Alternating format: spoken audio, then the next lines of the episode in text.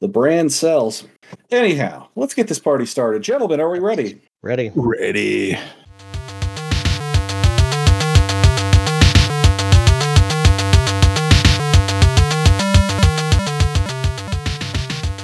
Hello, Internet, and welcome to another episode of Geek Anthology. I am your host, Neil Cordray. I'm joined this week by uh, The one true Ben. and Mike? and um. Well, the world didn't end at the uh, at the end of 2020. We didn't get December 32nd, 2020, or uh, January 1st, 2020 New Game Plus. um, so we have an entire year to look forward to. Or Dread. or dr- well to Yes. to to attempt to uh to practice foresight upon Yeah, there we go. because Prophesy. as is our wont we're going to make our predictions slash what have you about the coming year because it is almost as easy content as looking back over the over the previous year at the end of the year well, we have a little like you know, we have a little mini game going on this time because it's like, hey, we're gonna take a look at the things and see when they are supposed to come out and see if they actually will come out at that time. yes it's like wow. everybody we're, we're gonna be we're making up our bingo cards today Yep. Oh shit. Although I'll be honest with you, um, I'm I'm not bothering to uh, recite the dates of the things that I'll be discussing tonight because um, first of all, if you're that interested, you can just you know hit it in a s- in a search. And secondly, uh, it's probably going to change anyway. So what's the point of keeping that mental headspace? Very yes, indeed. But first and foremost, uh, signal boosts. What we got? Well, uh, let's see. I've got a couple here. Did Uh, you find anything interesting over the week, over this, over the break? Sorry. Yeah. Well, I've got, uh, of course, I've been watching uh, WandaVision uh, when it came out the other day. So, I haven't Yeah, gotten to. checked it I haven't quite too. started that yet. I'm sure we'll do an episode on it though. oh yeah, I hope so. Uh, and then, Tend to. and then I, um, I've been watching Dimension Twenty, uh, some of their, uh, some of their stuff, uh, Fantasy High and Escape from Bloodkeep.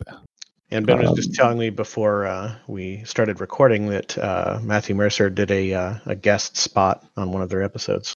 Yeah, Escape from Bloodkeep. Actually, it's a series. It's like a seven, uh, seven series long. It's like basically. Oh, was he in the uh, whole thing? It was like a limited run kind of deal. Yeah, yeah. Cool. It's like seven. It's like seven episodes. It started in February. Basically, it's uh, you know, it's like Evil Light because it's the comedy version of of you know of a uh, of an evil uh, of an evil campaign.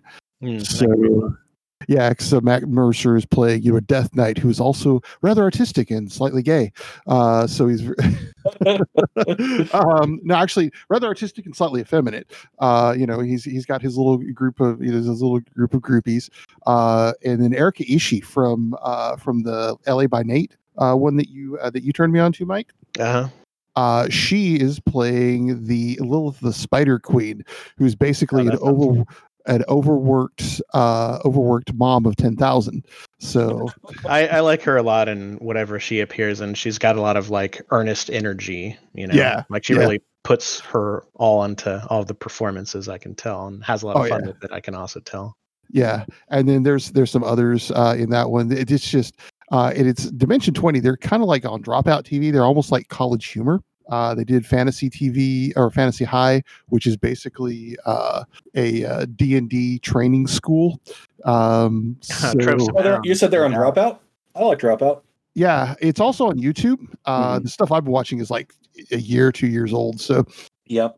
um, so yeah, the uh, the um, the GM is uh, hang on a second, Brennan Lee Mulligan. Brennan Lee Mulligan's a lot of fun. He's uh he's an old college humor name if, and face. If you've uh, if you've watched uh, the a sincere message from Tide CEO uh, college humor video, that's Brennan Lee Mulligan. Um, Yeah. He was one of their more recent faces before they kind of dissolved into death. right? So, but yeah, it's uh, it's pretty it's pretty fun. Of course, I've been watching that. Uh, of course, my own uh, gonna signal boost myself. Uh, my You uh, never do that here. What are you talking about, Ben? my uh, first audio, the second audio book, uh, first in the New Deal, uh, is coming out in March. Uh, Page of Swords comes out on audio March second. So, Cool. Very nice. so yeah, that's uh, that's pretty much my signal boost. And Dingle Mike, Doodles you had has a some new one out. Yeah, um, I have a couple things as well. Um, I uh, I played Knights of Pen and Paper a lot recently, and that was a lot of fun. Um, and um, it's actually uh, several years old. I think it was like 2016 or 2015, something like that when it came out. But um, I'd, I'd heard good things, and I liked the the premise, and picked it up on a Steam sale, and uh, it was pretty amusing. Um, I'm sure I'll pick up the sequel at some point when it's on sale as well. I got Knights of Pen and Paper plus one edition for two dollars forty nine cents, so pretty good deal. It's usually like ten bucks or so. Um, but yeah, it's like it's a meta thing where it's like you're playing a group of players and a DM playing a D and D type game. Uh, so it's kind of meta uh, and because you, you, get to play, you you pick the per, the the person, the player, and then the class that they are. So you can have like, for example, my party had a. Uh, let's see if I can remember what it consisted of. You can have up to five uh, people, and you have to have at least two. Um, so I had a um, a nerd. Uh, let's see, a nerd. Is it mage? Yeah, mage. Uh because uh, you know tropes and all that. Uh, lightning bolt, lightning bolt, lightning bolt and I had a jock warrior because of course, and I had the pizza guy showed up and played with everyone. That's another person you can pick as the pizza, just pizza guy, and he was the cleric. And then there's just Mister John, who appears to be like some business dude in his 30s or 40s or whatever. So the archetypical, oh, I don't really know how this works, but it looks fun. I'm going to try it kind of person. Uh, who's the paladin? I thought a businessman paladin was a funny concept he's like in his smart little suit, and but he's got like this paladin helmet uh, going on, which is kind of like kind of like a Greek helmet. You know, it's um, maybe without the without the tassel fur stuff going on, kind of the Greco-Roman thing. Um, let's see. Uh, Interesting. You said Mr. John, and me immediately led made me to ping to uh, the Shadowrun concept of uh, of Mr. Johnson. yeah, that's right. Yeah, just a just a few letters apart from that. Uh, was that yep. five? Did I did I mention everyone? Or did, am I skipping someone? You had the nerd, the Chuck, the pizza guy, and John. That's so four. You're, what you're one short. Yeah, I am missing someone. Um, let's see: paladin, warrior, mage, cleric. Um, well, the fifth... rogue. Hmm? Oh yes, that's right. Uh, and that was the little brother who's like, "Hey, can I play too?" And he has a little green blanket like wrapped around his head and shoulders to sh- to serve as the cloak, you know, nice. to be a rogue. And what so game is this again? It's called Knights of Pen and Paper. I'll so I thought that, that. that would be very apt because the little brother just shows up and wants to play and doesn't know what's going on. But it's like, all right, you could just stab things a lot, you know. so I kind of went with like what would make sense and what would be good for comedic effect as far as like my combination of the the players and their respective classes. So yeah, he was the rogue.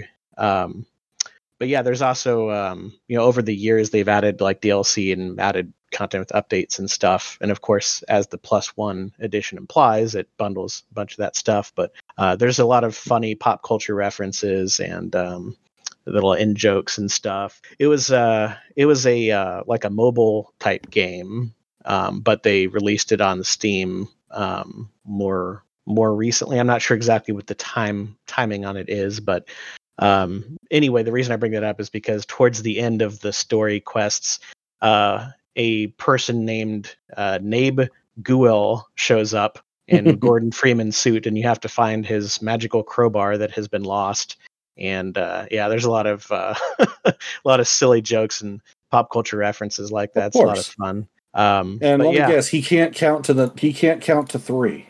Mm, they didn't make that joke, but I'm kind of disappointed they didn't. Um, that's a missed opportunity.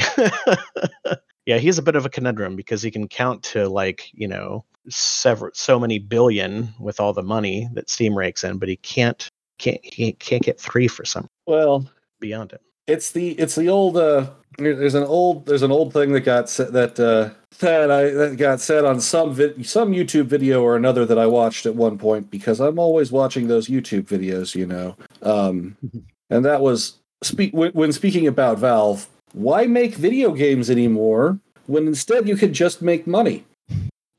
right. It's not like they they have to like they just make all the money. Right. Yeah, I mean it's a rhetorical question, but you know, I guess the uh the actual answer would be people that want to do it for creative reasons. Yeah, it's true. I mean, yes, but, but, there's but there there's not they, really much uh, there's had a not steady- much. Uh, had a steady exodus of those people from the company. Yeah, Like, oh, uh, they looked around, saw the writing on the wall. And they're like, oh, okay, so we're not making games anymore. All right, well, um, good luck with that. I But I'm going to go join a I'll- company that actually makes games. God, bye guys. I'm gonna go work for. I'm gonna go work for Bungie. Yeah so uh anyway knights pen and paper um pretty good um other thing is um i started watching well I, I i should say i'm almost completely done with because i i binged it pretty hard uh black mirror on netflix which i've heard so many things about um but just never really got around to and uh, for people that aren't familiar, it is a um, kind of like a um, dystopian, near future Twilight Zone kind of thing that focuses on technology, hence the name Black Mirror, because it's like looking at your phone or tablet or monitor or whatever when it's turned Mhm. off, is the idea.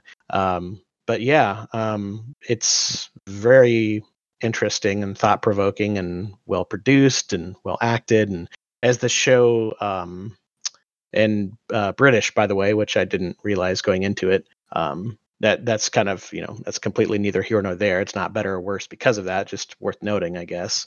it's based out of the UK, and that's where the um, ostensibly where things uh, take place. Um, well, I guess it's not really ostensibly because at the very beginning they establish that with the prime minister and all that, but I won't get into all that. and doesn't isn't there something to do with a pig too? Yes, a pig is involved. Um, it's a lot more interesting if you don't know what that specific situation is going into it. So we'll leave it at that. Yes. um, but yeah, um, really interesting show. Um, there's a few episodes that aren't uh, completely well. I should say maybe like two that aren't completely depressing, but most of them are.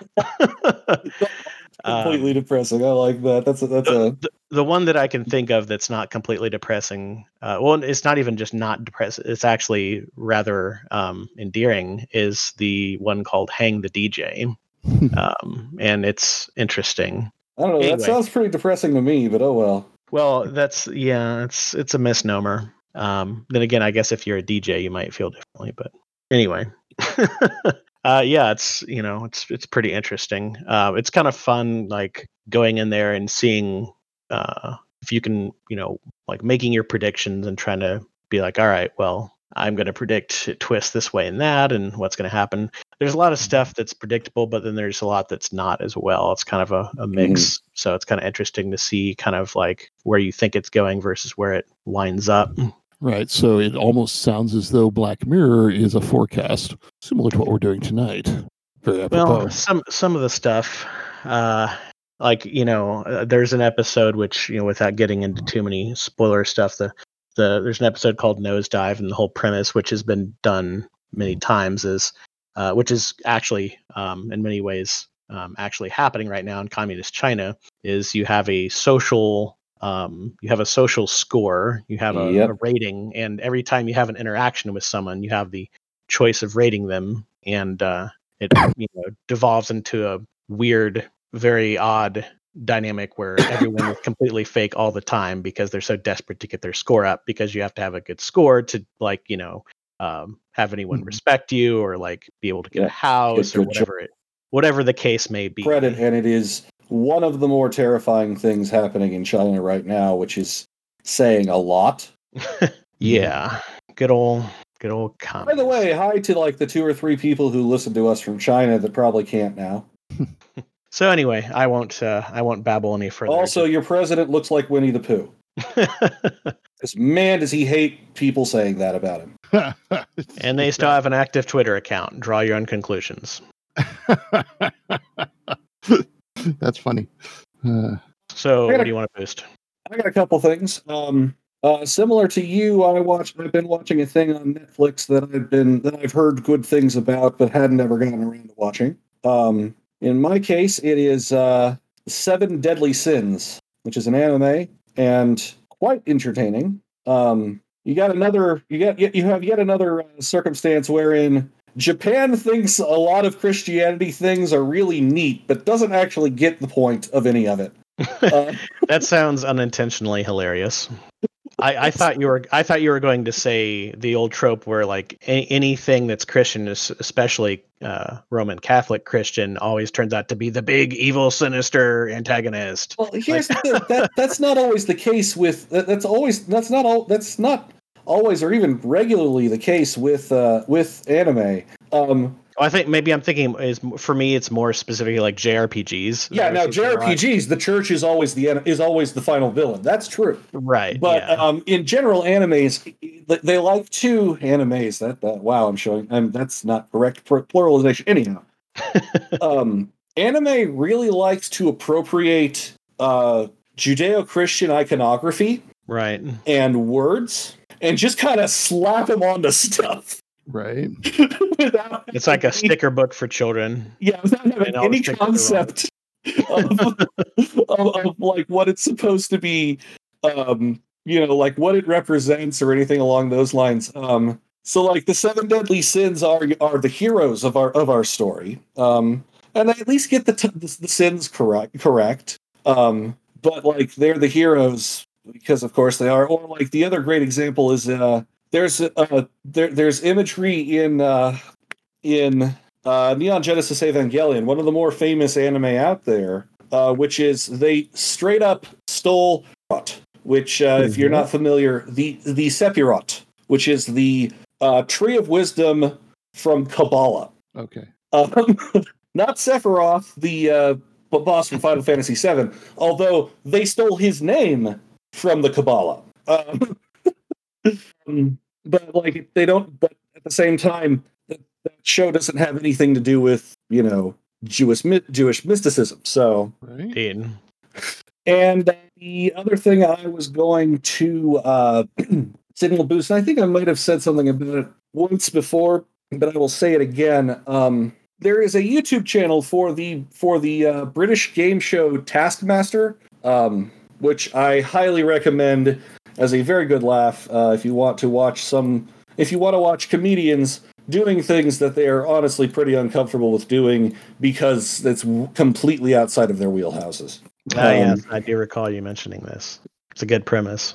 Whenever you say Taskmaster, I just can't help but think of the Marvel villain Taskmaster. I just immediately think of the skull and the sword and sword. Yeah, shield. well, in this particular case, um, it's called Taskmaster because the people are set tasks to do and must do them at the behest of the Taskmaster.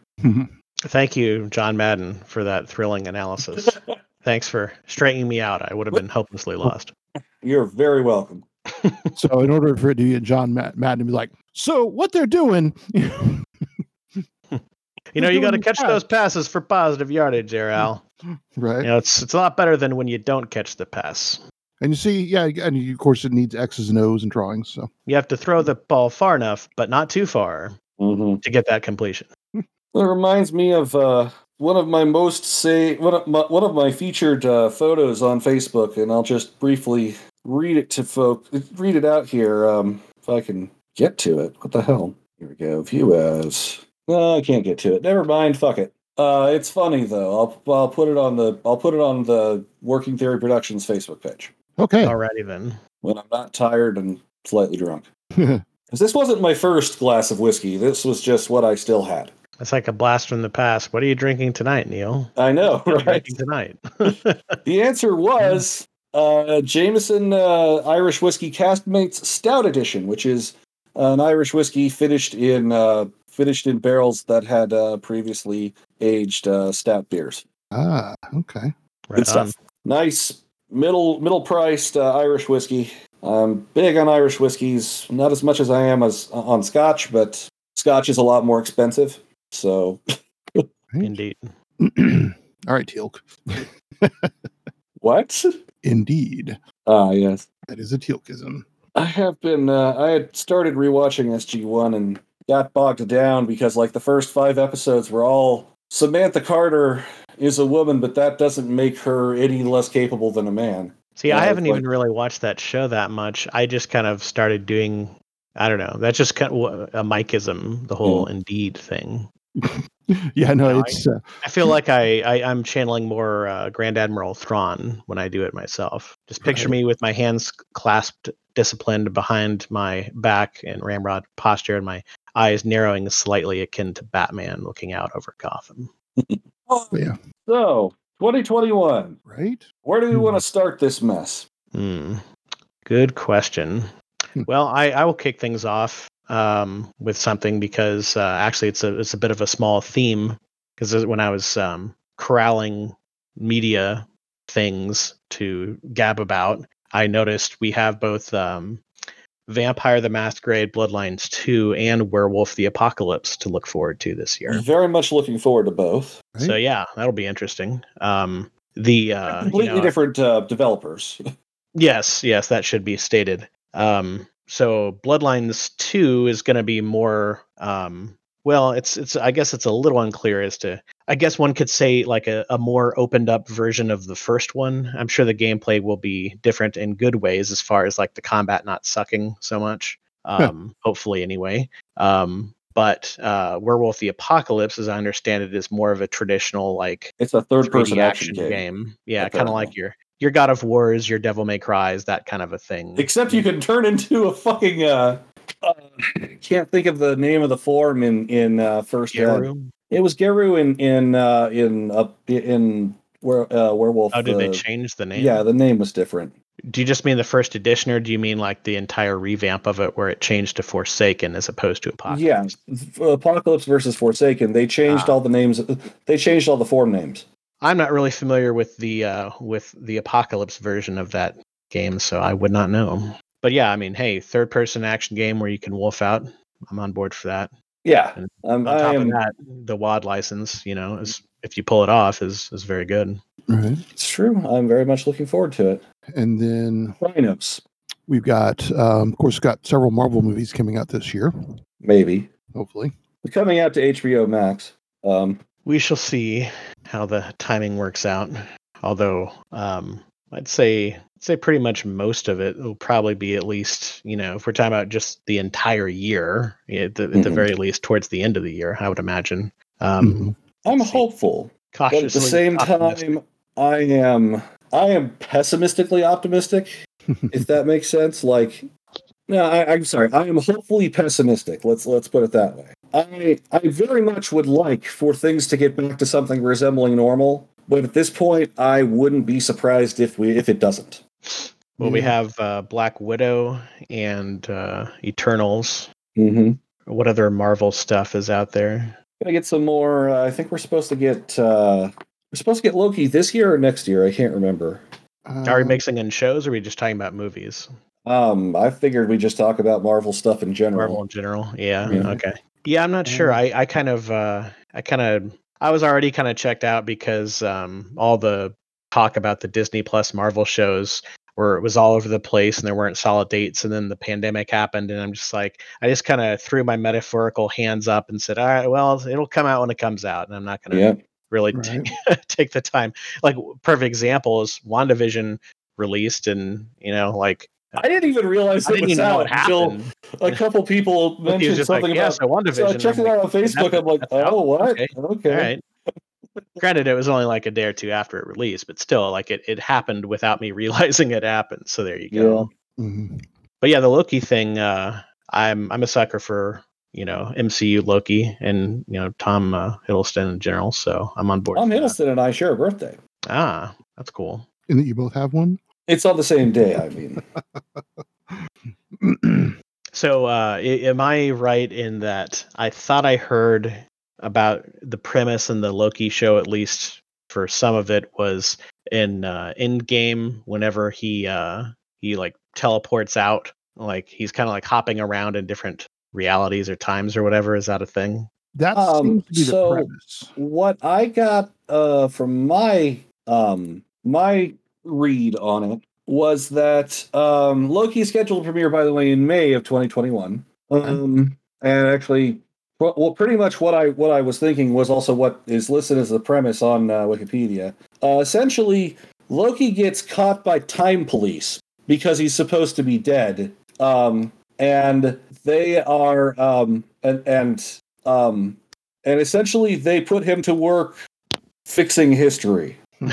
so Jean Claude Van Damme shows up. and it's like freeze. so this is, this is, this is kind of like the uh, like uh, government um, capturing a black hat hacker and be like, all right, you work for us now, or we throw you in a dark hole for thirty years or your life As or whatever. I understand it, yeah, pretty much. Well, that could be fun. essentially like and and also as i understand it uh some of what they're going at least the kind of the read i've gotten is that some of what they're going to be doing is they're going to be um appropriating some of the stories from uh, the comics run of uh, of uh, loki agent of asgard Hmm. Mm. They just need to have uh, make sure there's enough wiggle room going on that uh, you know Loki can still Loki it He- up Well, because there's you know one there's one part in there that just makes me lose like Yeah, that's Loki, because you know they're showing up. He's it got you know uh, his own um, you know like campaign stickers, and you're like, oh come on, what did you expect?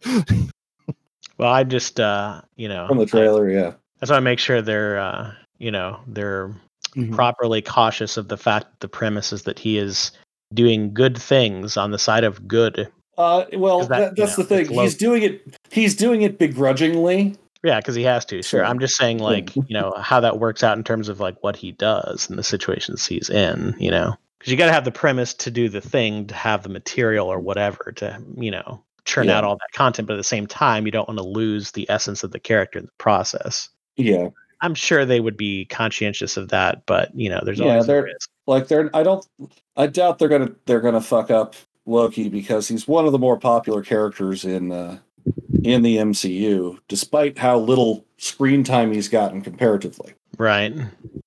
That's 'cause also owen too wilson's gonna be in yes. it wow. Yeah, wow Well, part of it is that just the, uh, when when uh, the first Avengers movie came out, and of course Loki was the chief villain in the first Avengers, uh, they had such a um, they had such a lack of quality villains that I mean, don't get me wrong, he killed it, but the fact that he killed it and there were no other decent villains, like you know, we were starved for a fun, compelling, charismatic villain, you know. right. So yeah, he kind of came along at just the right time. This is true. Well, uh, you know, prior to that, you know, all the villains died. You know, in every every Yes, why? That's exactly. See, I said we had a lack of villains, and uh, often that was because they just decided to kill them off, uh, quite Mhm. unnecessarily in some cases. right. yeah that like, was that yeah, was that's not- definitely uh great. a real problem. You got to stop like killing your villain. The the main reason, let's face it, the main reason that Batman doesn't kill the Joker is because if he did that, then they'd stop being able to sell Batman comic books. Right. Right. Well, yeah, it's the same reason why Arkham has a revolving door, Right. whether that be uh, because they decide to be all woke and be like, "I'm sure it'll be fine. Let's let him off with a good behavior promise," or it's like. Oh, hey, they busted out for the 50th time. You know, like no matter how and when and why it happens, it always happens. There Right. you go. It's just one of those core conceits. It's just like the whole, you know, um, characters dying but not really dying because comics. Yeah, hmm You know, it's just one of those things you just have to kind of shrug your shoulders and accept. You know, because if you think about it too long, you know, you'll be like, I, I remember in college hearing uh, hearing the line, hearing hearing what was at the time an accurate quote, which was in comics, nobody stays dead except for Uncle Ben, Jason Todd, and uh and Captain Marvel. no, no, no. I had it and I lost it. Gwen Stacy. No, no, it was Uncle Ben, Jason Todd, and uh, oh, and, and Bucky. Ah, Since that quote came out, Bucky and Jason Todd have both been brought back. well, I I would posit I'm, that I'm that waiting for Uncle. I'm waiting for Uncle Ben to get reborn as some sort of Spider-Man villain. I mean, that makes it even more of a powerful quote in the Yeah. fact that two of the three have already defied the quote. Uh, Yeah. yeah, it's funny. Yeah, actually, Gwen remember, Stacy uh, is only dead in some universes. Well, I mean, you could say that about anything though. When you start getting into that multiverse shit, I mean. Yeah, Right. well, Spider-Man does a lot has been doing a lot in that multiverse shit. Like Spider-Verse what has been has been a thing for a while. it's just Spider-Man's you been having crossovers with himself for a while that for a stuff long can time. be that stuff can be good sometimes. I just don't want it to be like a giant crutch, which it sometimes is. Yeah. But we get to enjoy Spider's Man. which is a bunch.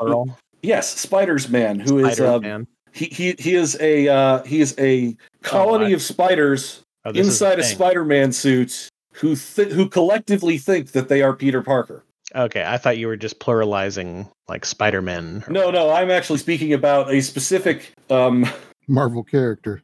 a specific Marvel character, Spiders Man, Which again is one of those from Earth things eleven because- five eighty. because it's Oh. men, but then you you have females involved too. Because you have like Spider Gwen. It's, it's kind of like X Men, where it's got men in it, but it's really a catch all. Anyway, yeah, digressions. Sorry. um, no, that's part of what makes Spiders it. uh, Man is so still. It's such a stupid idea. well, you know, it's comics. That's the other thing is Mhm. if if there's a stupid idea, if you think it's the stupidest idea, if you didn't do enough digging, you'll find a stupider idea. That's the other ironclad law of comic books. I have a thing that I'm looking forward to happening this year. Hmm. Cyberpunk 2077 coming out in a playable state. Yeah, and such unbridled optimism that will happen 2021. Well, actually, like I'll, I'll be honest. I played 2077. I, I beat it. I enjoyed the heck out of it. A few gripes and complaints, but I greatly enjoyed the game. Uh, you can check out the uh, the vods of the stream um, on my Twitch channel. They're also going to be going up on my YouTube channel at some point when I get around to putting them there. Ha ha ha! Self plug. Well, Um, we should also um, specify that this is a PC version with a Yes, this was the PC version on a computer that is capable of running it and streaming it in tw- in 1080p to Twitch at the same time. So your mileage may vary, but I enjoyed the game. See, uh, this is one of those things where, like, um, if somebody had told me, uh, like, earlier in in 2020 or even 2019, at some point after the game had been announced, hey, uh, the game's gonna, the game release is gonna be such a clusterfuck that the the the company's stock is actually gonna plummet a good amount. I'd be like, you're out of your mind. but here we are. Well, the company CD Projekt Red, like their stock was going to drop um, when the game came out anyway, um, because uh, riding high on the concept of uh, of a well released game of a well released, very hyped game, um, that that's a peak that that if you are playing the market you actually want to sell at Yeah. keep in mind we do not offer any actual financial advice here on Geek Fanthology. This is just this is just Neil's analysis of market trends. Is the the extent of the advice is trading places. Yes. Buy low, sell high. Gee, who'd have thunk it? yeah.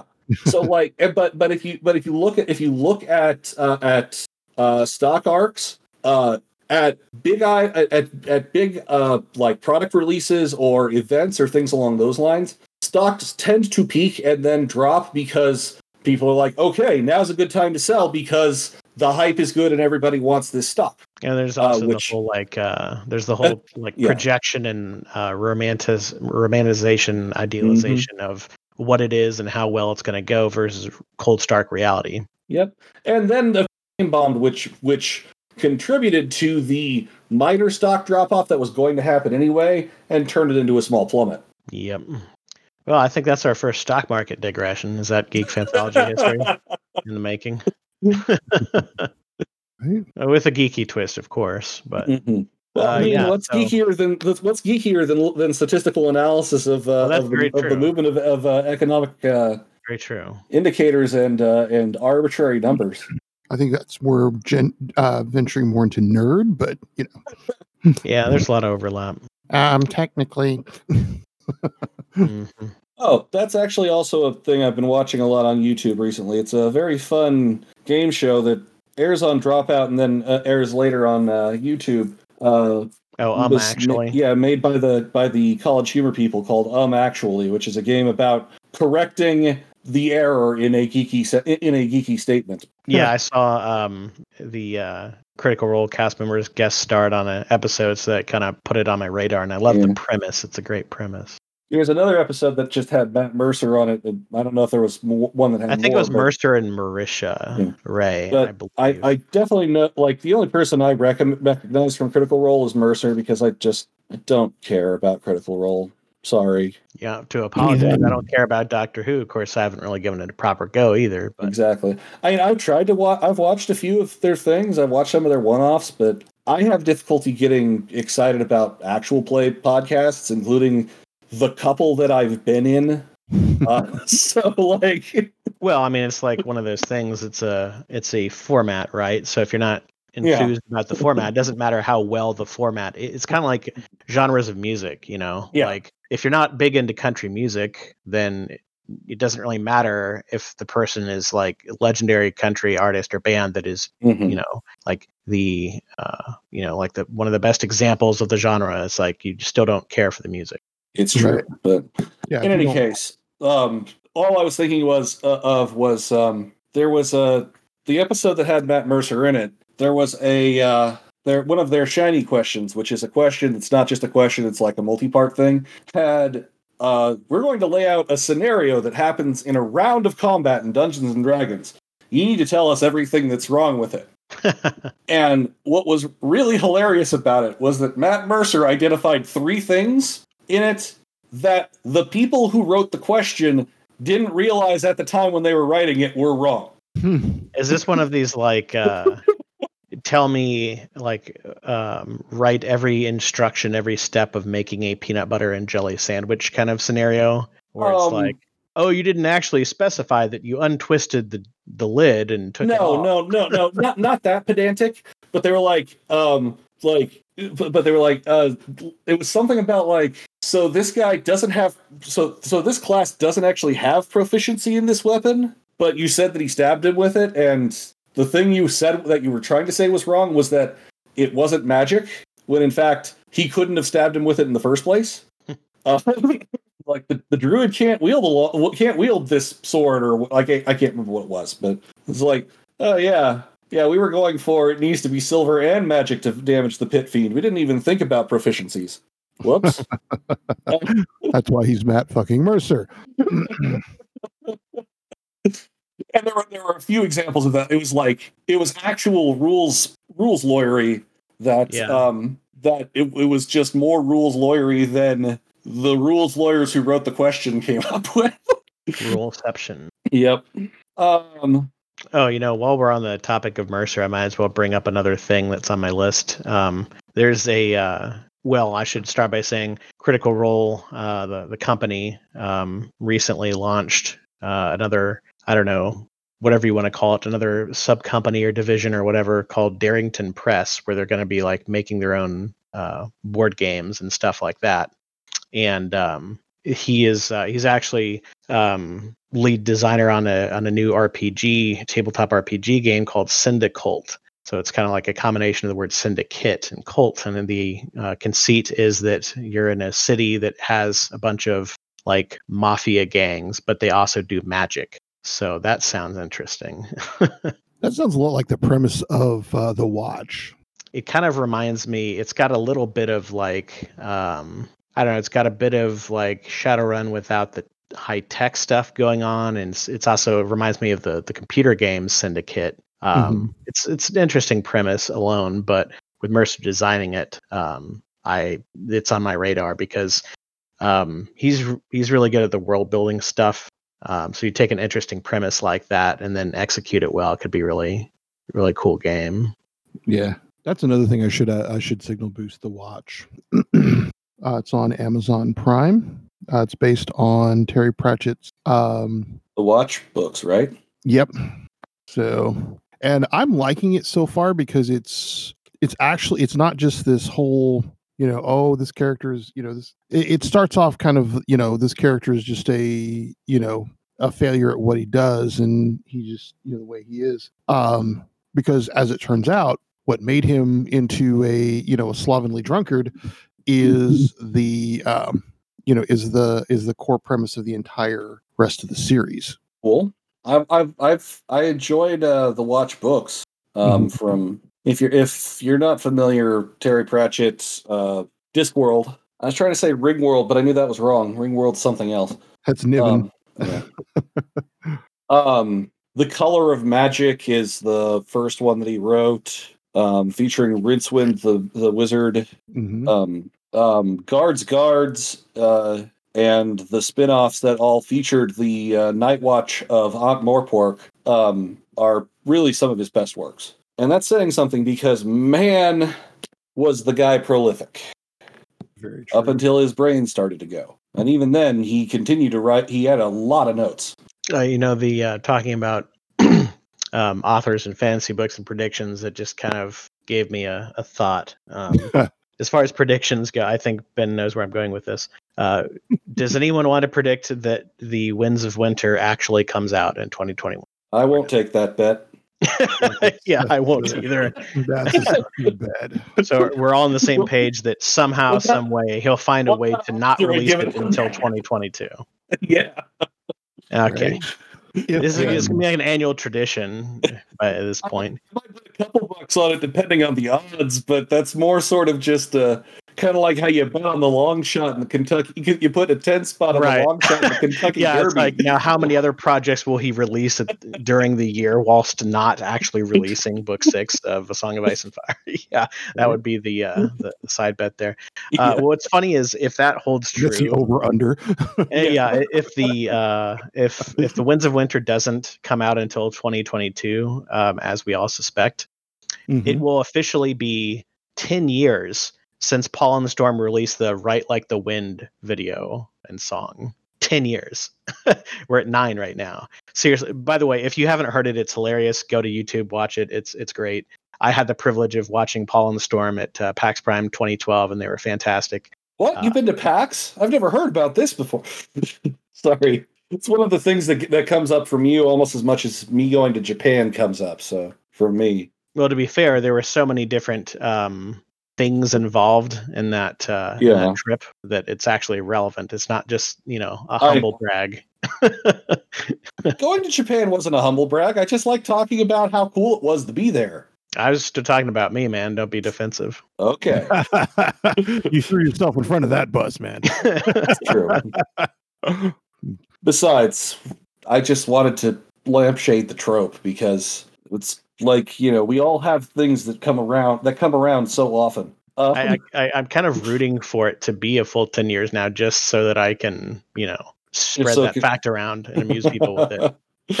just so that they be like, well, Paul, so so the the the trick there is that you tweet at Paul and Storm and say, please, for the love of God, don't write a song about him about the next one because it'll be twenty.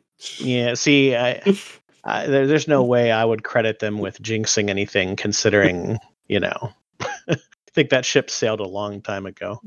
Right. Anyway, enough enough digression. Um, what was I going to say? Oh yeah. Um, so I have a prediction that I'm going to try and actually make happen because it's actually something I have control over. Um, I know every year I'm like, yeah, this will be the year that we really push the podcast. Um, I have one specific goal this year, and that is at some point to get a sponsor, a brand deal, something along those lines. Just to draw in a little bit of revenue and maybe actually finally break even on the cost of keeping the website and everything up.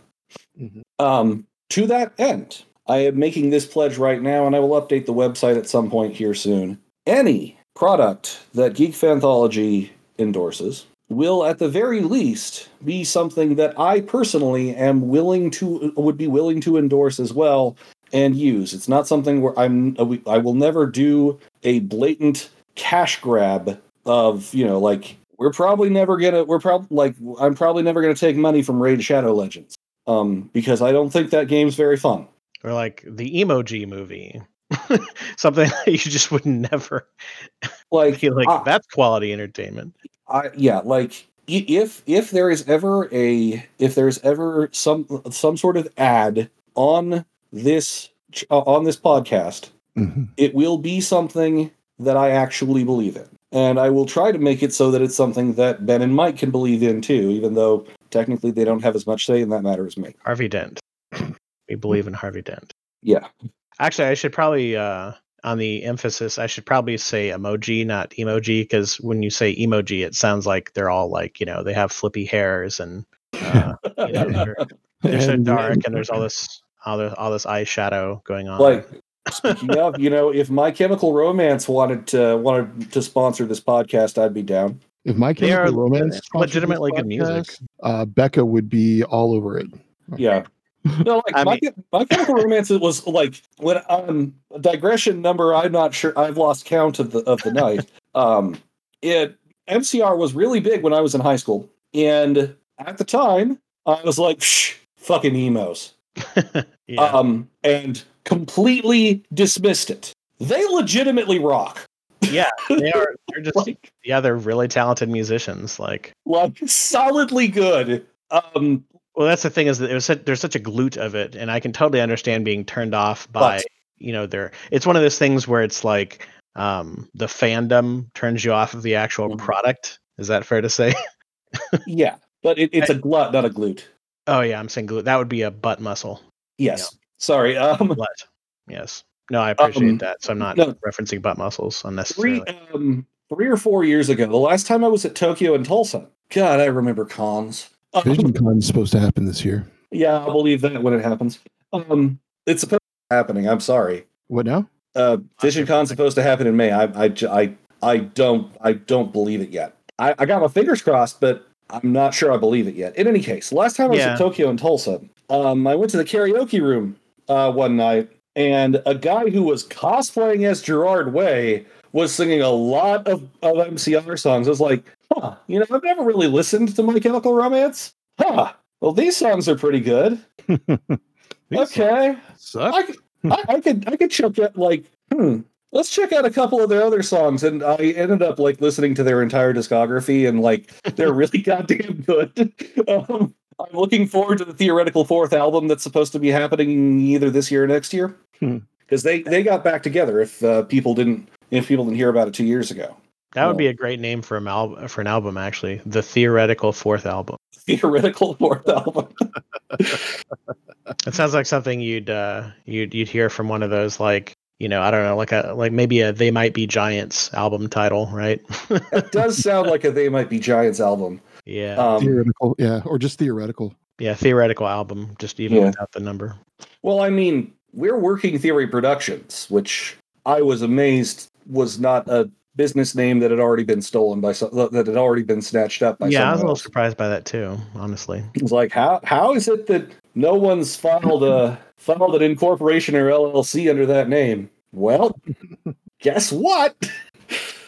Technically, we we are neither, but we still have the trademark at this point because we've We're- been uh, operational for this is this is year six. Mhm. Um, so if anyone tried to become Working Theory Productions, um, then I could actually like I could pursue I could pursue trademark inf- infringement. At least I think I could. We've been doing this for six years. It hasn't This been is this is year six. This is season six. that is well, but actual like calendar years, isn't it? Aren't we in the fifth year? Uh, yeah, until September. Well, there you Hmm. go. Oh, let's see. Time has no meaning. Yeah. Yay. Yeah, well, I mean, yeah, I can use the TM symbol technically for uh for working theory. I can't use R because it's not a registered trademark, but that's more of a um what you call it. That that that's paperwork. Uh All right, on to the next thing. So we've Yeah, covered some games, we've covered some um, movies and stuff like that. Uh, Neil's going to try and make money off the podcast for once. right? Oh, um, something I did want to touch on because I was I was looking at um, game releases ahead of uh, recording, and there's one I hadn't. I think I like heard briefly like the concept maybe, and then forgotten about it. Um, Mhm. There's a game called Gotham Knights that's going to be coming out this year, which is like kind of like the Arkham type games, uh, how they've gotten bigger and more open th- as that franchise has developed. But this is like a Mhm. full on like the entire fucking city and the premise is and it's funny because we just talked about how no one really dies in comics but the Mhm. premise is that bruce wayne dies and then all of his like uh sidekicks and associates and stuff are holding down the fort and protecting gotham so you've got like you've got nightwing and robin and um, batgirl and the red hood and um, it's like a big open world co-op game where Mhm. you can you know do co-op arkhamy stuff and it looked really slick the graphics looked great and the trailer was badass and um yeah so it just kind of it did what a trailer is supposed to do got me all pumped up about the the game it's a great concept and if they execute it well it'd be really fun. Oh, I, I just hey, love co-op yeah. angle. That was a game I remember hearing about for 2021 that I'm looking forward to. What's that?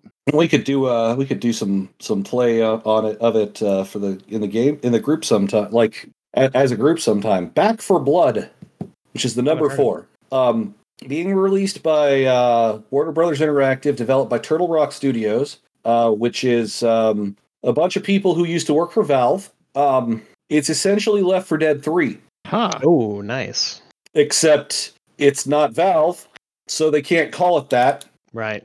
Um, but like Turtle Rock Studios got a bunch of people who worked on the first two Left 4 Dead games who awesome. wanted to keep making games. It's supposed to come out in June. Um, and I think that would be a good thing to like get together and Well, that's that's Yeah. uh, that's very cool to hear because uh, I one of this is one of my biggest. Uh, by the way, this should be a um, I think this should be an episode in and of itself, which is biggest gaming disappointments. Mhm. Okay. Uh, where you on list. anticipated, yeah, where you anticipated a video game and then you uh, and then it came out. haven't we done that once?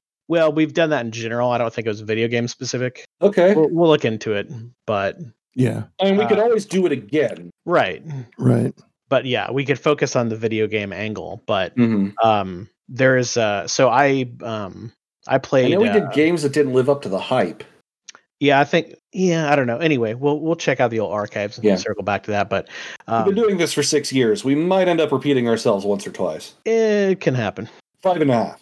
Sometimes sometimes updates are are warranted, or we don't have enough time to cover all the material. But anywho, um, so I played the uh, I played Payday and Payday Two. Those are great games, especially the sequel, uh, which is still being updated to this day. I think it was like 2012 when that came out, um, something like that, maybe a little earlier. But anyway, point is, Payday 2 is amazing, and the developers were basically going to be doing a Left 4 Dead. See, because Payday is already kind of a Left 4 Dead thing, in, in that it plays a lot like that, only instead of taking on zombie hordes, your criminals doing a heist job, and you have waves of law enforcement coming after you. Um, if you're not, you know, if you're not stealthy enough, right? Um, Yeah. Anyway, great gameplay, really good stuff, a lot of fun and they were tasked. I think it's I, I want to say Tripwire is the name of the developers. Yeah. Uh, they were they were tasked with doing the official walk the Walking Dead game, and I'm like, holy shit! It was already like Left 4 Dead, and then you've got the official Walking Dead license with these guys as developers. This is going to be amazing. This is like peanut butter and chocolate. And then the game actually came out, and it was kind of a dumpster fire, and it wasn't that good, and it was really disappointing. Nobody nobody liked it. so uh, it's it's very good to hear that um, the actual most of many of the actual Left 4 Dead uh, developers will be coming out with a uh, another Left 4 Dead esque game. Yeah. because you know that uh, that Walking Dead game, whoo boy, what a stinker. Sorry, I know I'm kind of away from microphone a little bit. I don't know how well people can hear me. My wrist's starting to hurt. So time to. you know, you can go non-brace. blind from that. Eh, it's not true. You don't lose nearly enough zinc, which is the only real way it could cause blindness. It's massive mineral deficiency. Now, just I've I've got I've got jank in my left wrist. I'm trying to prevent it from happening in my right wrist. So Let's see what else is on the old list here. Um, oh yeah, Baldur's Gate three, which is uh, in early access right now, has been for a little while now. that, that'll eventually see a full release which uh, from what i've seen and what people have said it's like you know solid and promising but you know it's got a Mhm. ways to go which is the whole idea um, but i'm just glad i didn't get sucked into that whole hey let's purchase the game and be a glorified beta tester it's like no no thanks i'll just wait for the actual full game to be released yeah, god knows i have enough games to play as it is i don't need to start you know getting in on them before they're done Right? but hey, people want to do it. More power to them. It's just you know I don't really have any interest in paying full price or next to full price for a incomplete game that you know it's going to be buggy and stuff. yeah. It's kind of crazy. It's one of those like longest times but um, between a game and sequel in history because Baldur's Gate 2 was like I want to say 2000. It was it came out about 20ish years ago. So yeah.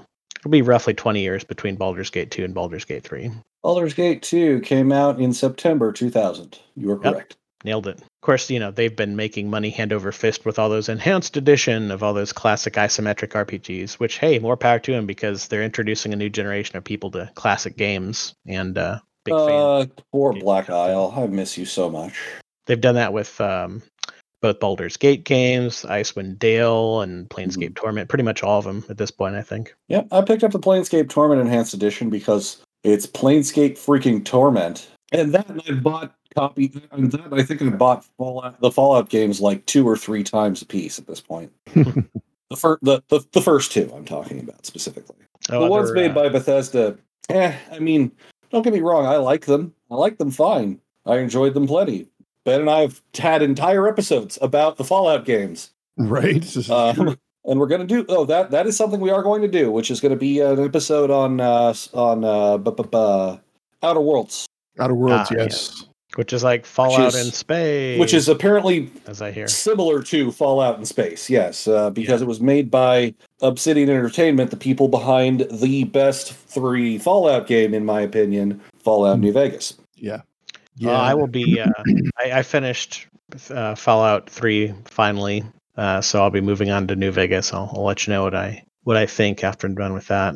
New Vegas is uh, New Vegas is my second favorite Fallout game after Fallout 2. I am such a sucker for the isometric uh, turn-based Fallout games, though that uh, like I can definitely understand people who will who would argue that New Vegas is the best Fallout game ever. There is merit to that argument, in my opinion. I disagree because I say Fallout 2 is the best Fallout game in, e- ever, but you know that's I'm looking forward to it. that's matters of opinion.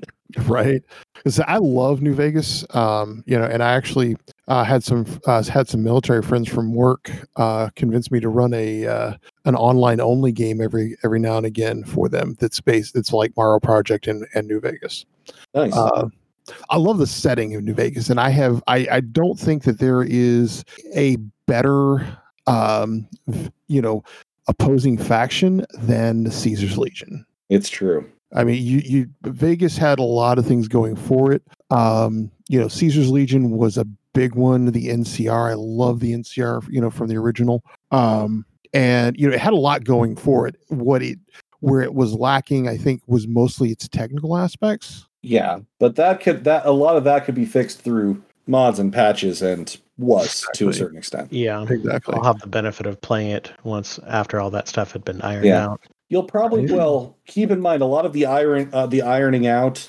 happened via third party. You'll probably want to look at um, kind of like kind of like you told me to for uh, Vampire Masquerade um, Bloodlines One. You're going to want to look at some like community just like fix patches.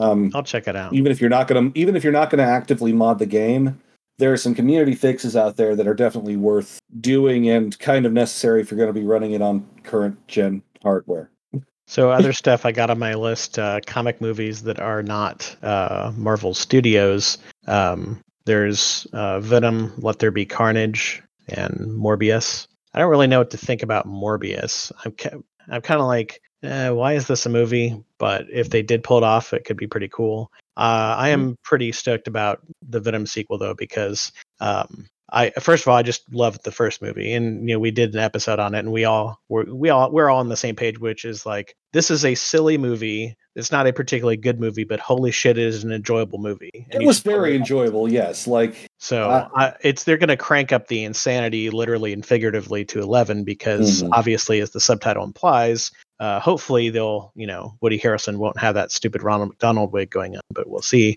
Uh, Right? God.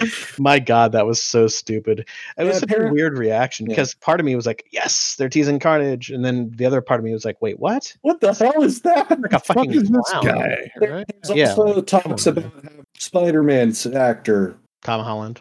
yeah be spider-man in in that as well That would be pretty cool, and that would be in keeping with the uh, the Maximum Carnage storyline, which I'm not sure if how how related that's going to be. We'll see. But I I'm very nostalgic for that because, uh, as I've mentioned on the podcast before, I'm, I was a huge Venom fan. Still, I am in some ways, but Yeah.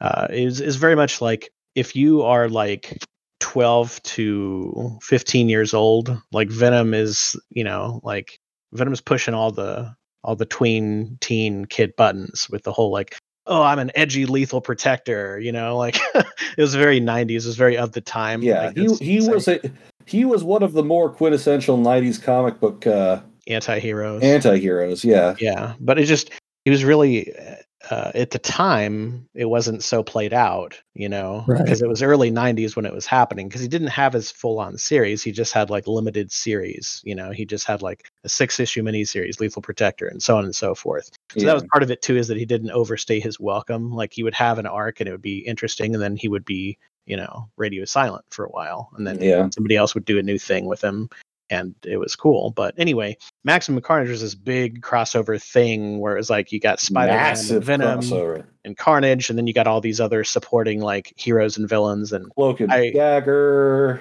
yeah, you, Uh, like Too it was it was big enough that it had a super that it had a Super Nintendo game.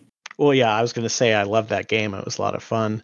It was it was a massive run too. It was something like I want to say 18 issues. It was at least a dozen. It was a it was a massive arcing storyline. But And then they made Maximum. Clonage, which was a very stupid name. uh, yeah, that is It was uh, part of the Clone that's- Saga. that's The Clone beyond- Saga was one of those things that just didn't end. Oh Um, yeah, well that's yeah, more like you know slog than saga. That was one of the Yeah. dumbest. Uh, well, it was a saga in the more in the more realistic uh, sense of the term. Well, yes, but you know it I'm- sucked.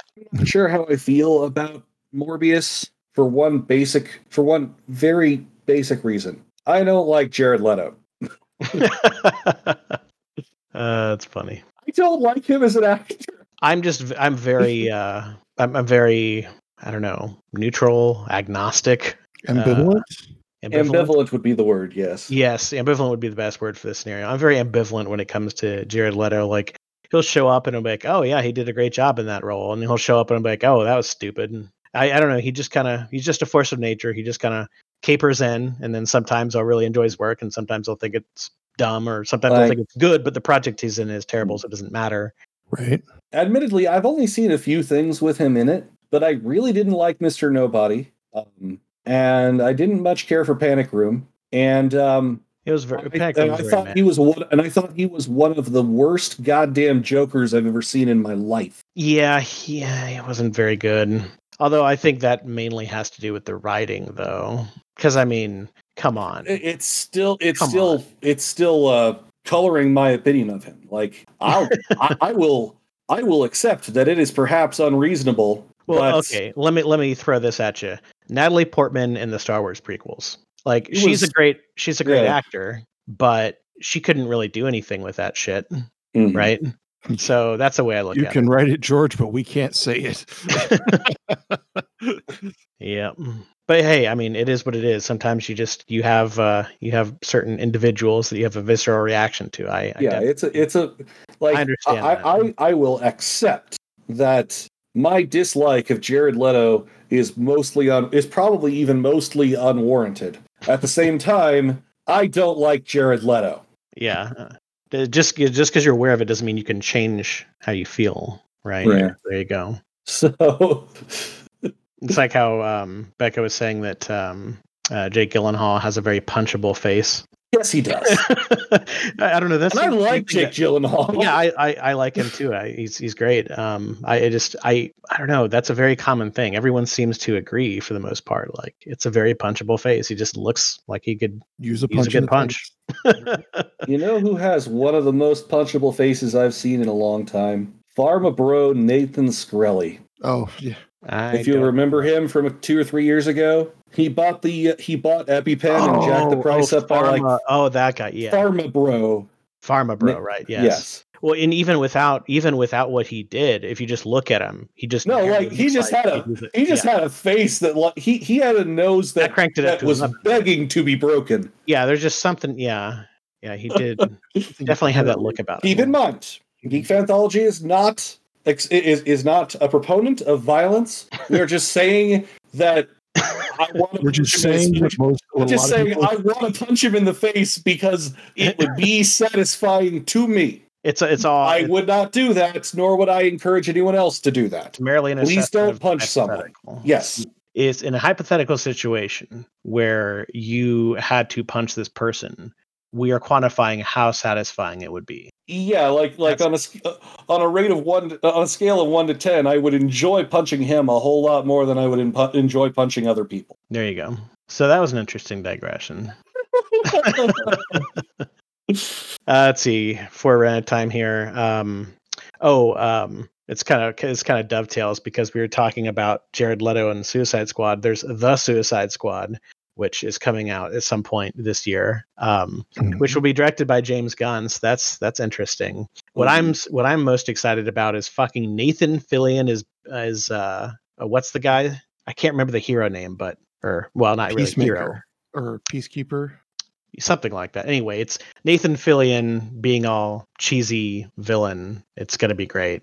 Give me a second. Duenna? Oh, It just Ooh, looks like Idris Elba's playing Bloodsport too. Um, I don't see Nathan Fillion on the list. I've got John Cena as Peacemaker. probably mixing up the names, but anyway, it looks like a fun cast, and James Gunn's amazing director, and I'm just excited about um, them getting another bite at the apple because the 1st Mhm. Suicide Squad movie basically sucked.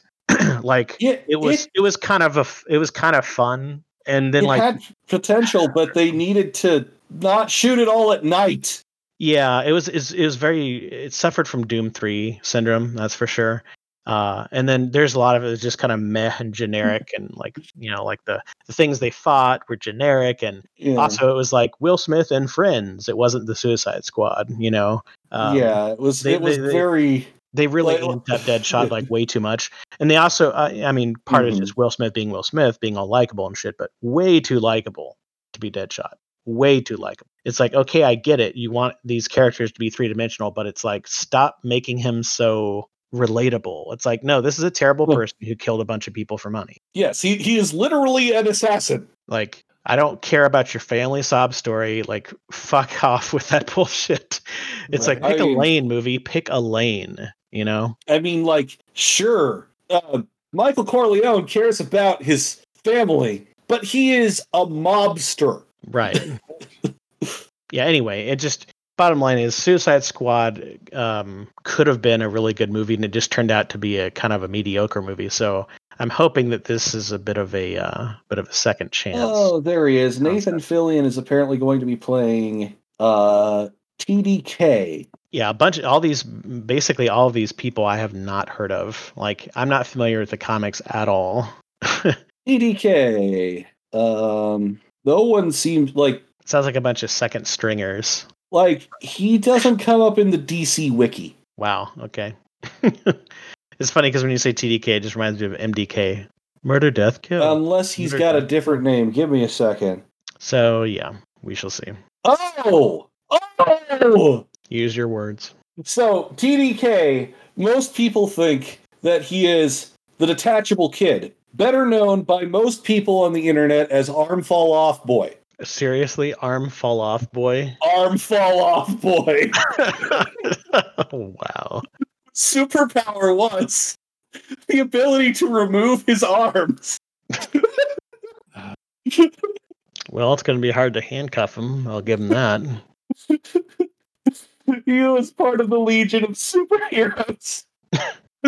Back in Silver Age. Wow. Okay. So, I mean, I guess he turned to a life of crime. I, I don't know how he turned up in the Suicide Squad, but or maybe he's not part of the squad. He's just in the movie. I don't know. I thought he was part of the squad though. I saw a trailer and he was prominent. Anyway, okay. Now I am losing hope for this movie. God. arm fall off, boy. Arm Fall Off Boy. Oh my God. O M effing G. now I know who I'm looking for. That was TD. No one calls him TDK because he's arm fall off. We have broken Neil. God. I'm tired and drunk. Shut up. Uh So uh, other other stuff to round out my my list here. Um, stuff where it's it's been like known for so long. It's kind of like kind of oscillate between being interested and not giving a crap. Uh, the next James Bond movie, No Time to Die. I am very much looking forward to that. Godzilla vs Kong. Also looking forward to that. I'm I'm very much looking forward to that in theory. Um, but after seeing the after seeing the original uh Godzilla vs King Kong. it's a massive fucking disappointment. Uh, we will see. I hope history Well, I really lo- so unlike uh, the majority of critics, or was it the majority of fans? I can't remember which. I really enjoyed Godzilla King of the Monsters, oh yeah, um, th- that was the uh, the one where he fought King Ghidorah. Uh, yeah, it's in it's in relation to um, the the the critics didn't like it, the audience did, which was exactly the back which was exactly backwards of the first Godzilla movie, where the critics liked it and the audience didn't particularly. mm, Um, I really liked Godzilla King of the Monsters. was Um, it- it's all kind of a blur to me at this point. Was that one of the ones that we watched and discussed? no, Okay, this was this was one of the th- th- this was the new one that came out uh, in 2019 um, by Warner Brothers, I think. Oh, okay. I knew I knew that title was familiar. The U.S. release one. Oh, you're just talking about. Oh, okay. Oh, okay. I don't know why I was I was I was so stuck in classic mode that I just had a brain fart there. No, Yeah, yeah, no, no, I actually was- yeah, it was really that was a I thought it was really good. Yeah, no, I don't know. was- It's, yeah. it's like people had some weird set of expectations that you don't shouldn't have Mhm. going into the movie. It's like it's a fucking Godzilla movie. A lot of people complained about we don't care about the human beings. I'm like, bitch, please. The humans have always been about 50% of the of any Godzilla movie. Well, not only that, but the sequel actually had a lot more monster and monster fighting in it. Yeah. Just the, the first modern Godzilla from a few years ago it was like 2016 or something, 2018, 2018. Hmm. I don't know. Uh, a few years ago, the first Godzilla. Um, yeah, it had a lot less monsteriness in it. Yeah, that This one was chock fucking full of monster goodness. Yeah, I don't know. these mean, you on had that. Rodan, you had you had Mothra, and you had Godzilla, and you had It was fucking King Ghidorah. And you had that douche from um, Thomas Middleditch from S- Silicon Valley in there for some reason. What? I just just a random guy in the uh, in the ship or whatever. Okay. Anyway, yeah, I really I thought that movie was amazing, and of Oh. course, ah, yes, those were the days seeing movies in theaters. the days of Yes. yore. That Right. that's something that, That was I, a that, great fucking movie to see at the IMAX. Holy shit, Oh, that yeah. was amazing. that that is the thing that that is that is more than anything else. That is the thing I would like to see happen in 2021, and that is a return to movie theaters. Yeah, definitely. like I was just starting to get my second side hustle of doing like maybe a a small like movie review blog on the website up and running when the pandemic hit and no Right? I had gotten my Alamo Drafthouse season pass. I was going to be able to go see as many damn movies as I wanted as long as I could afford the food. and I could have written off 80% of the concessions because business expenses. Fucking business expenses. Fucking awesome. Um, Let's see. like, and then the pandemic happened, and I didn't do any of the stuff that I was going to do for the business last year because I didn't have the energy to leave my house. I wanted to sandwich these last couple ones in here. Um, yeah, go ahead. Sorry. there's uh ghostbusters afterlife which is like all right uh question mark i haven't really i don't i know next to nothing about it except hey a bunch of old people doing ghostbusters things like I to what resemble that degree, I don't remark. know. but I i got a lot of the original Ghostbusters back. Okay.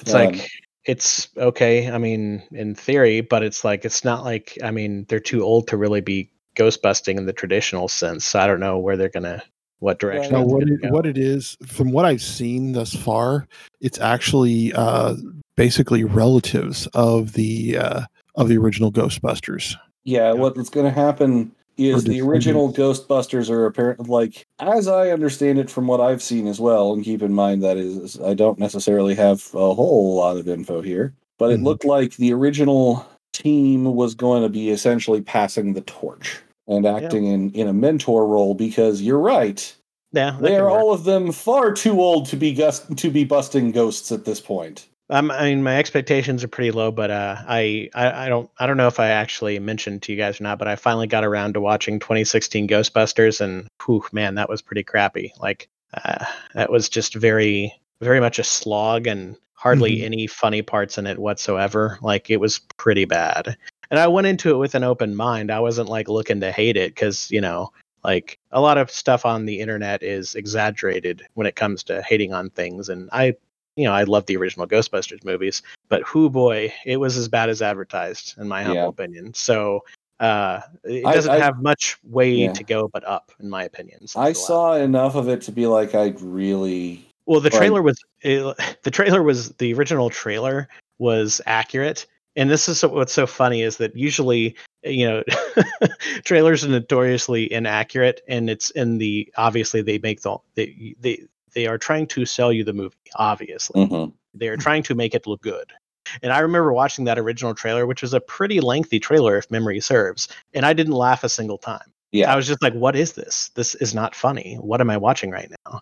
And Mhm. I must say, this is a very backhanded compliment, but here goes. That is one of the most accurate trailers I've ever seen. In my uh, anyway, I I hope it's good. Uh, it's not really necessary. Again, just like the last one was not really necessary, but I hope it doesn't suck. That's that's the that's basically all I have to say about it. And then another thing that's I hope it doesn't suck. Is yeah. is there's going to be another Matrix movie, which is just like out of nowhere. I'm like, wait, what? Yeah. Did anyone want this? Did anyone care about this? Like, I thought that was, I thought we had buried this uh, franchise in pop culture. Not, I mean, don't get me wrong. Like, I love the Matrix. Um, its sequels are questionable, but I don't, I don't hate them as much as a lot of people did.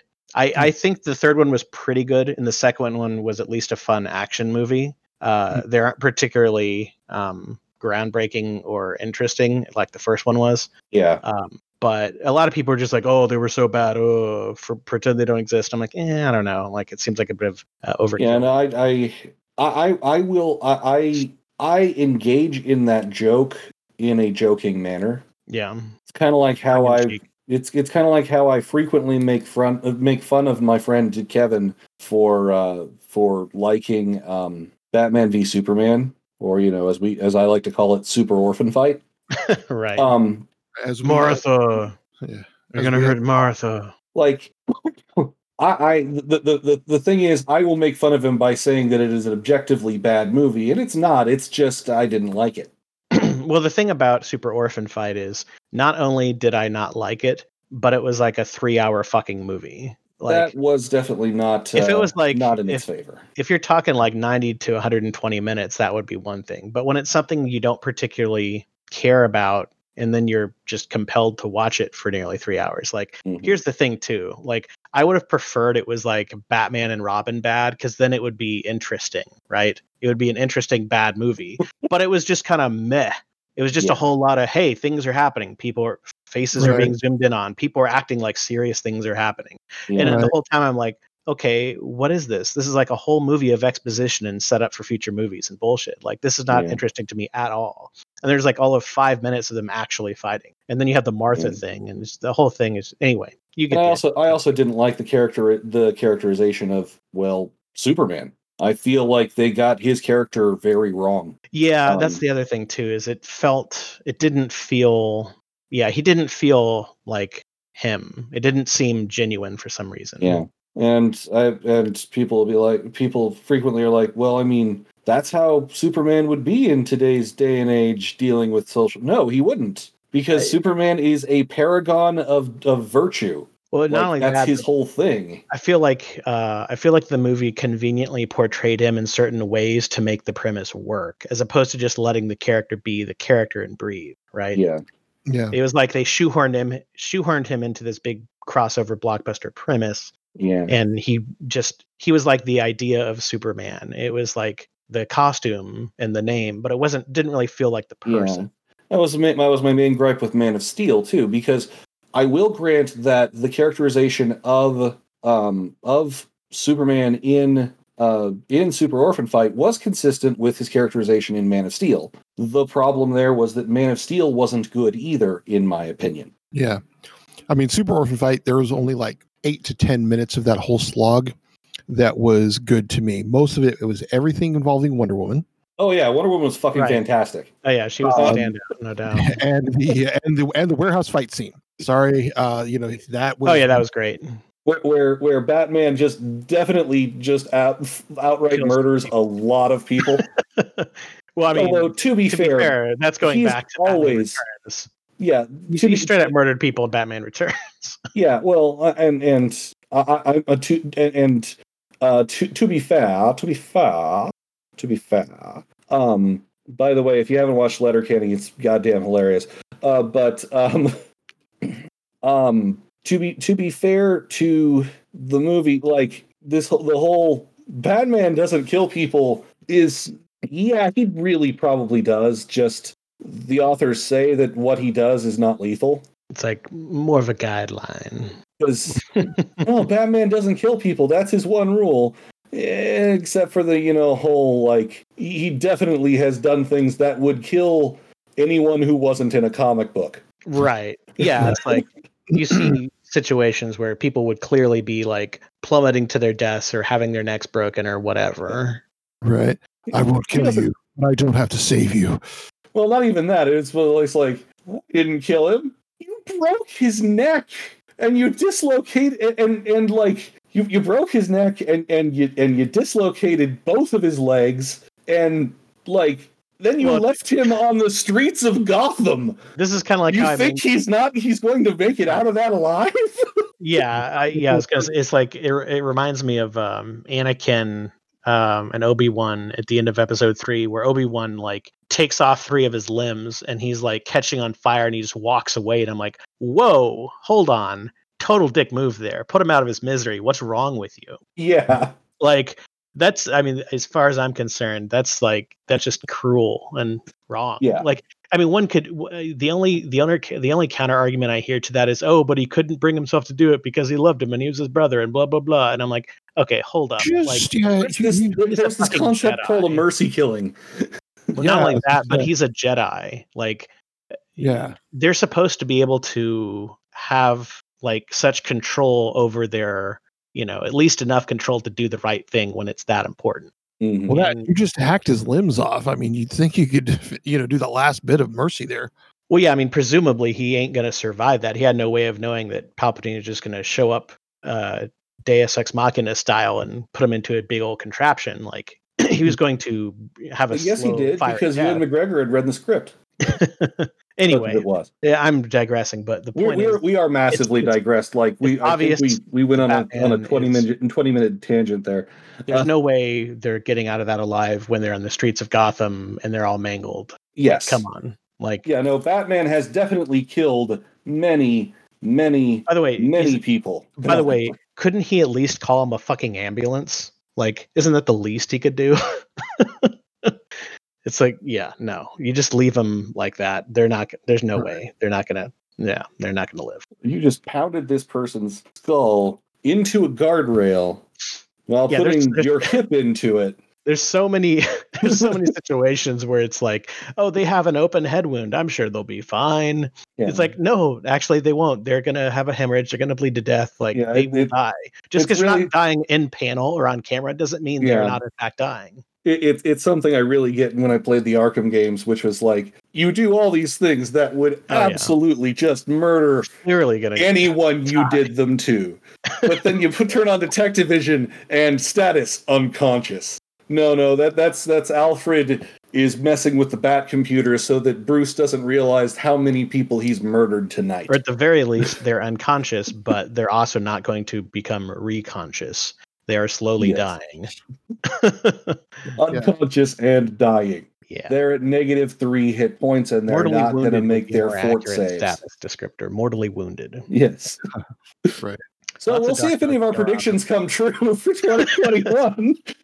prediction batman will once again murder many people and get away with it because he's the good guy. yes. Um, do we have anything we do want to squeeze in? We've gone a little over time. It's my fault. I'm sorry. No, I think we, Oh, I think we all. we, we didn't quick uh we didn't really comment on it much well what do you guys think about the whole fact that there's going to be another matrix movie Oh, um, why? The, the, the, my- I, well, I said something about it when it first got announced, which was why? why yeah that's that's about it for me too yeah Who is this for? Why are we making it? right I'm confused. Like the Matrix had a very definite ending. Like it was over. right They tied up all the loose ends. Mhm. It's kind of like Crank 2 in that regard, where it's like Yeah, he's falling out of the plane. This is that's and wrap. he's on well in, in crank in crank one didn't he also like end up on fire as well I don't. was that crank two I think that's remember the beginning of. That's probably the beginning of Crank Two. yeah because i remember one he was he like literally his skin caught on fire and thing Crank, but like Crank Two is one of the shittiest movies and shittiest sequels of all time. But I will say this: it had one of the best continuity gags ever. Because at the beginning, or the, rather the end of Crank, he's falling to his death, and he takes the time to leave a voicemail to his girlfriend, knowing he's about to die. And then in Crank Two, and it picks up. She gets the like beep, the indicator that she has a voicemail, and she starts listening to it, and all you hear is because clearly you wouldn't be able to hear that when he's plummeting from a plane. It's God knows how many thousands. of velocity yeah. But that uh, that just I laughed my ass off. Like that's great it was just so good. Anyway, Well, we we hope that uh, that that you all come along with us here on our journey through 2021. We hope that you remain safe. We hope that you can get vaccinated soon. Also, get vaccinated when you can. Um, So we can have things like cons, in movie theaters right? Yeah. or you know restaurants, hmm all those so that I can feel so that I can not have a minor panic attack every time I leave my house. Do it for Neil. Please. Do it for Neil. also, do it for do it for your grandma and do it for everyone else. other Right. assorted cliches. Yeah. Yeah. Not for America. Do it for America. Right. All right, boys. Well, This has been Neil, the one true Ben. And Mike, and we'll talk to you next time on Geek Fanthology. All right, boys. The only problem with these wrist braces is I cannot type very well. This podcast is a production of Working Theory Productions. It was brought to you by. I didn't choose letters or numbers this week. So you know what? Fill in your own letter and number of this week. Opening theme is Ultra Mega Hyperstorm, and ending theme is March of the Mind, both by Kevin MacLeod. If you enjoyed this podcast or know someone who would, please consider sharing it on your social media, sending us an email, commenting, liking, subscribing, ringing that bell for notifications, rating, all those other things that really help build the algorithm. They really help. Really, really, they do. If you really enjoyed this podcast, please consider supporting us either by making a one time donation on our website, www.workingtheoryproductions.com, or a recurring one at patreon.com slash workingtheory. A final thought. Well, I mean, 2021 is already off to a better start than 2020, right? Right?